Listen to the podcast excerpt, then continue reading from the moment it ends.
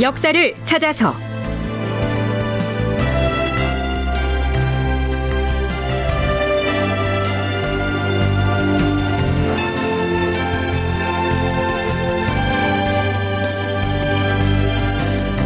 제 1087편. 폐비 문제를 여론조사에 붙이다. 극본 이상락 연출 조정현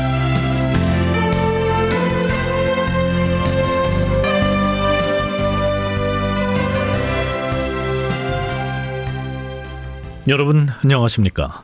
역사를 찾아서의 김석환입니다. 서기 1617년에 해당하는 광해군 9년 11월 초부터 인목 대비를 대비의 자리에서 내쳐야 한다. 이런 내용을 담은 유생들의 상소가 빗발치지요. 특이한 점은 폐모론 혹은 폐비론을 주장하는 그 상소문들은 성균관 등의 관악 유생들이 올린 것도 있었지만 그 소속이 불분명한 지방 유생들의 이름으로 올라온 경우가 다수를 점하고 있었다는 사실입니다.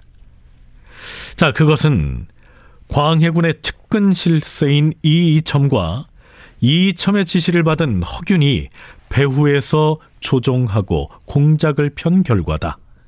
이러한 내용을 지난 시간에 방송했었지요. 자, 그 전에 광해군은 조정의 인사를 단행합니다. 박승종을 의정부 우찬성으로 유이분을 병조판서로 홍여검을 사안부 지평으로 제수할 것이며 이런 내용인데요. 이때 이이첨은 이미 예조판서의 자리에 있었는데요. 그와 함께 장원서에서 단합대회를 한 바 있는 삼총사 중에서 박승종과 유희분을 새롭게 요직에 배치한 것이죠. 물론 이때 함께 사헌부 지평에 임명된 홍요검 역시 이첨에게 동조해서 폐모론의 목소리를 보탰던 인물입니다. 자, 그런데요.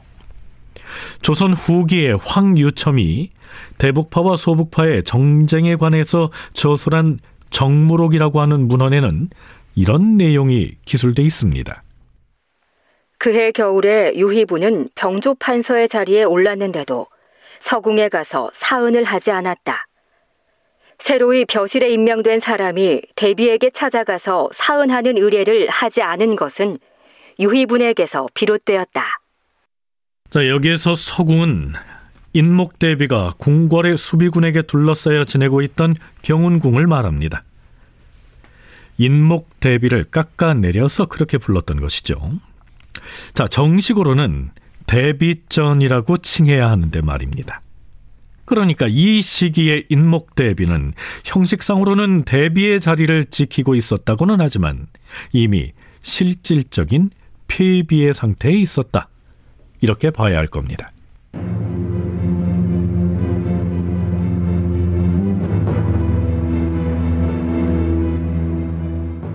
그런데요, 유생들이 아무리 상소를 올려도 조정의 대신들이 호응을 하지 않자 11월 하순부터는 유생들이 아예 의정부 정승을 비롯한 조정 대신들에게 직접 공격의 화살을 겨눕니다. 물론 이 상소문들의 내용 역시 이첨과 허균이 배후에서 상당 부분 영향력을 행사해서 작성됐을 것이라는 점을 감안하면서 들어야 할 겁니다.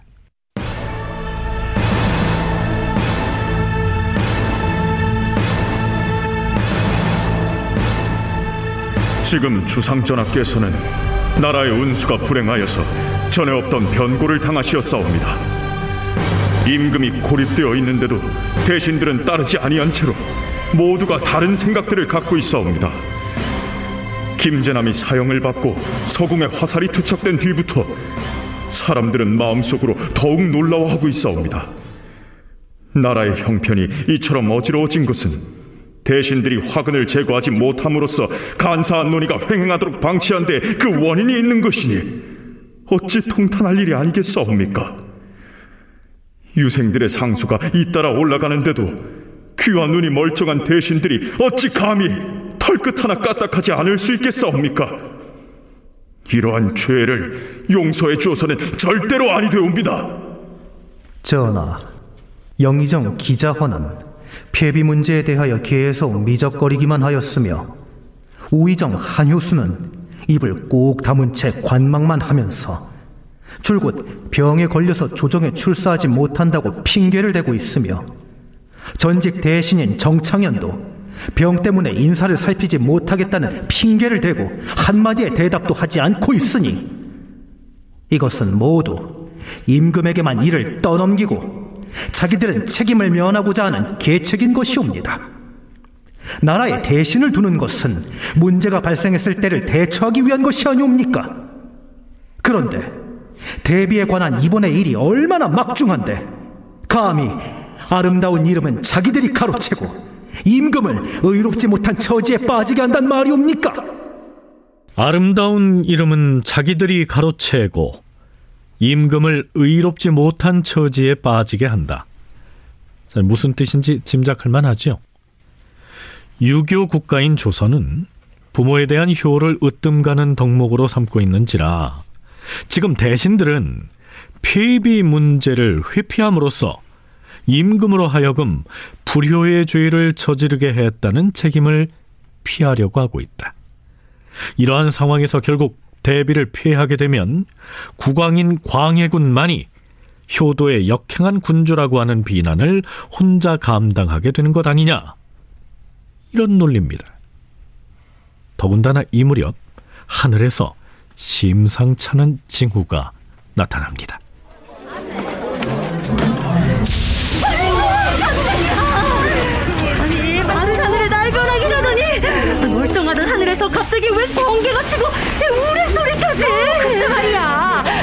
요즘 걸핏하면 조정에서 사람이 죽어나가질 않나 귀향을 가질 않나.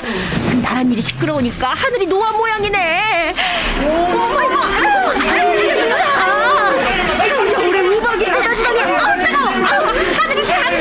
모양이네 쭉 가자 가자 11월 22일. 갑자기 번개가 치더니 요란한 우레소리가 천지를 울리고 이윽고 콩알만큼이나 큰 우박이 쏟아져 내렸다. 네, 우리 프로그램에서도 고대사와 고려사를 탐색할 때 수차에 걸쳐서 천인 가문서를 소개한 적이 있었죠. 군주가 정치를 잘못하면 자연재해나 갑작스럽게 기상이변을 일으키는 등의 방식으로 하늘이 임금을 견책하고 경고를 한다. 뭐 이런 학설인데요. 하지만 이때는 이미 17세기 초반이었기 때문에 이런 믿음들이 조금쯤은 묽어지기는 했겠지만 그래도 때 아닌 우박이 쏟아지거나 지진이나 홍수 또 천둥 번개 등의 현상이 심하게 나타나게 되면 임금이 정치를 잘못했기 때문이라고 여기는 풍조는 뭐 여전했을 것으로 보입니다. 유생의 상소문에도요 그런 얘기가 등장합니다. 주상 전하, 오늘 하늘에서 때 아닌 우박이 쏟아져 내리고 절기가 한겨울인 동짓달임에도 불구하고 심한 우려와 번개가 쳤사옵니다. 이렇듯 하늘이 경고를 내린 것은 직무를 제대로 수행하지 못한 대신의 허물을 견책하겠다는 뜻이 명백히 드러났으니 어찌 두려워하지 않을 수 있겠사옵니까? 영의정 기자헌은 이번에 중대한 일을 당하자 음흉하고 간사하게도 역적을 비호하여 싸웁니다. 그 죄가 하늘에 달하였기로 하늘이 경고하는 뜻을 보인 것은 바로 이 사람에 대한 경고이옵니다. 그러므로 기자헌에게 중한 죄를 주지 않는다면 하늘의 뜻을 거스르는 것이고 또한 임금의 위험을 세울 수가 없다고 생각하옵니다. 지금 유생들은 천둥이나 우박 등의 제2 현상을 두고는 임금이 정치를 잘못해서가 아니라 대신들이 정치를 그르쳤기 때문이라고 둘러대면서 대신들을 처벌해야 한다고 주청합니다. 아무래도 이첨이나 허균 등의 의도가 작용한 듯 보이지 않습니까?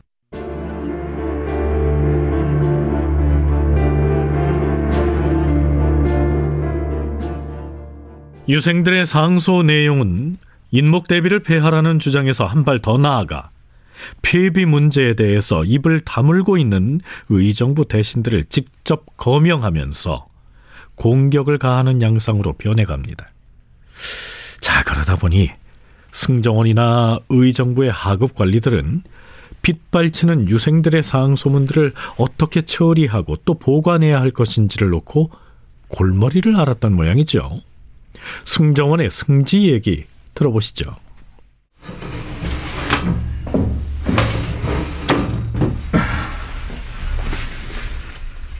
전하, 의정부의 사인인 유충립이 승정원에 은밀히 찾아와서 유생들의 상소문을 어찌해야 좋을지 모르겠다면서 고충을 토로하고 갔사옵니다.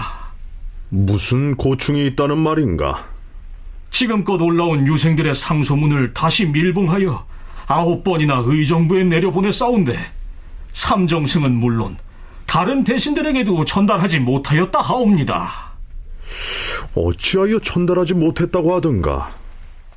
정사품인 의정부 사인 유충립이 승정원에 토로한 내막은 이랬습니다.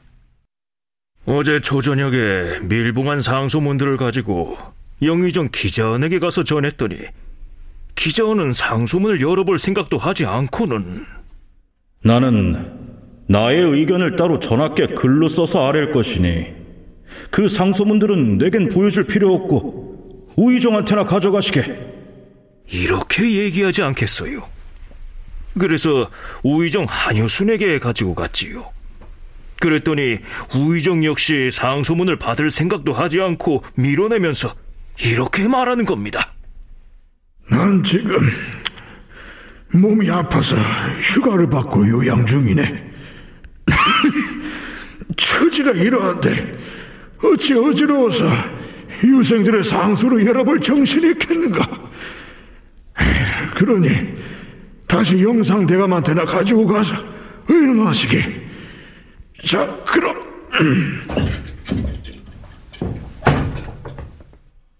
그래서 그런 뜻을 다시 영상 대감한테 전했더니 영상 대감은 또 이렇게 말하는 겁니다.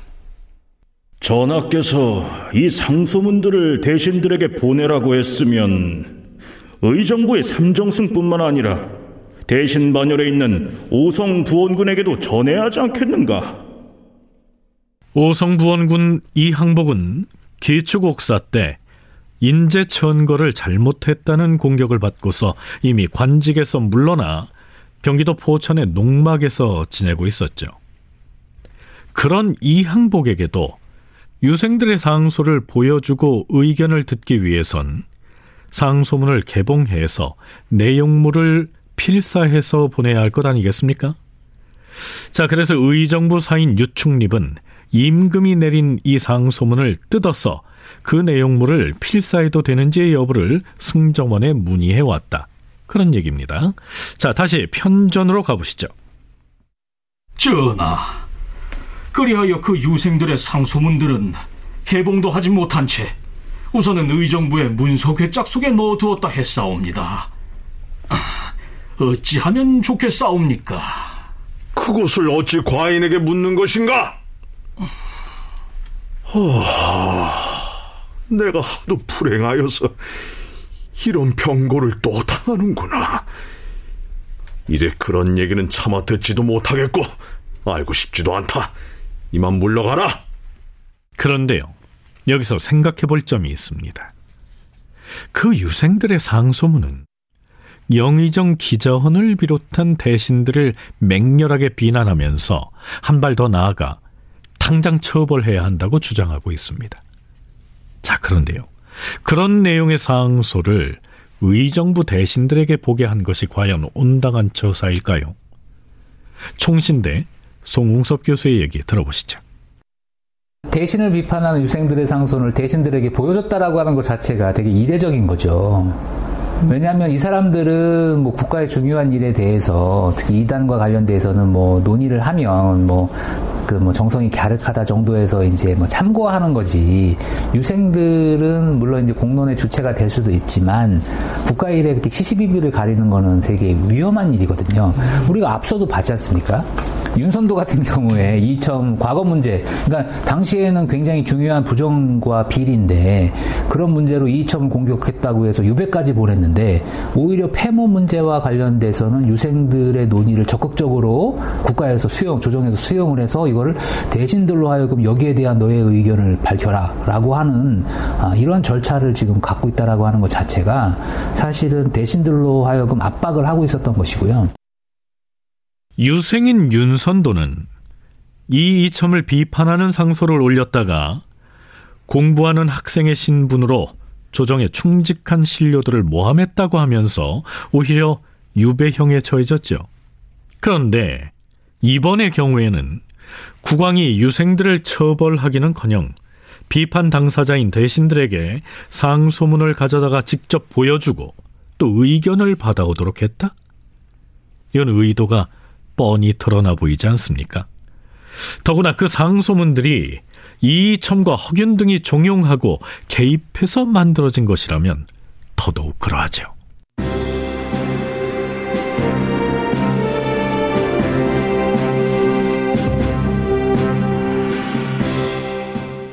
대신들을 공격하는 유생들의 상소문은 나날이 줄을 잇고 조정의 신료들은 폐비 문제를 어찌할 것인지에 대한 의견 표명을 미루면서 주춤거리고 국왕은 의정부의 대신들을 압박하고 이런 상황이 계속되자 조정에서는 결국 수의를 결정합니다. 거둘 숫자에 의논할 의자를 쓰는 이 수의라는 말은요, 오늘날로 치면 일종의 여론조사입니다. 피비 문제를 가지고 여러 사람의 의견을 물어서 그것을 취합해보자. 이런 얘기입니다. 전주대 오학령 교수의 얘기 들어보시죠. 대대적인 여론조사를 하죠. 수위. 어, 그 여론조사를 보면 높은 관원들만 있는 게 아니고 전현직 관리, 종친, 종실들. 그 다음에 시골 동네 사람들도 해요. 노인, 역관, 상인, 의리, 서리까지 다 끄집어서 폐위를 시키는 게 어떠냐? 라고 물어요. 그래가지고 수의 결과가 그 추한 구간이라고 하는 문서에 실려 있습니다. 서궁 이 종묘사직에 죄를 지은 일은 귀신과 사람이 함께 분노하는 바입니다. 빨리 묘당에서 의논하여 처리하고 종묘사직을 안정시키십시오. 이렇게 하는 내용까지 다 나와요. 오학령 교수가 언급한 추안급 구간이라고 하는 문헌을 들춰보지요. 그러면 이때 얼마나 광범한 인원을 대상으로 수의를 했는지를 알 수가 있습니다. 이렇게 기술하고 있습니다. 이때 수의를 실시하였는데 문무백관의 경우 현직에 있는 사람뿐 아니라 전임자들까지 포함하여 930여 명이나 되었으며 종실, 즉 왕실 사람은 170여 명에 이르렀다. 우리 프로그램에서 세종 때를 탐색할 때 세종이 오늘날의 세법에 해당하는 공법의 개혁을 추진하면서 무려 17만 2,800여 명에 달하는 인원을 대상으로 수의를 했다는 사실을 소개한 적이 있었죠. 그것이 우리나라 최초의 여론조사였는데요. 그 이후로 시행된 수의 중에서 폐비 문제를 놓고 실시한 이 광해군 9년의 여론조사가 가장 광범위했습니다. 이때의 수위는 가령 찬반을 묻거나 몇 개의 선택지 중에서 하나를 고르는 지금의 여론조사 방식과는 달리 나는 폐비 문제에 대해서 이러이러하게 생각한다는 식으로 구체적인 의견을 일일이 진술하게 해서 그것을 모두 수합했다는 점이 특징이죠. 자, 과연 그 수위의 결과는 어떻게 나타났을까요? 다큐멘터리 역사를 찾아서 다음 시간에 계속하겠습니다.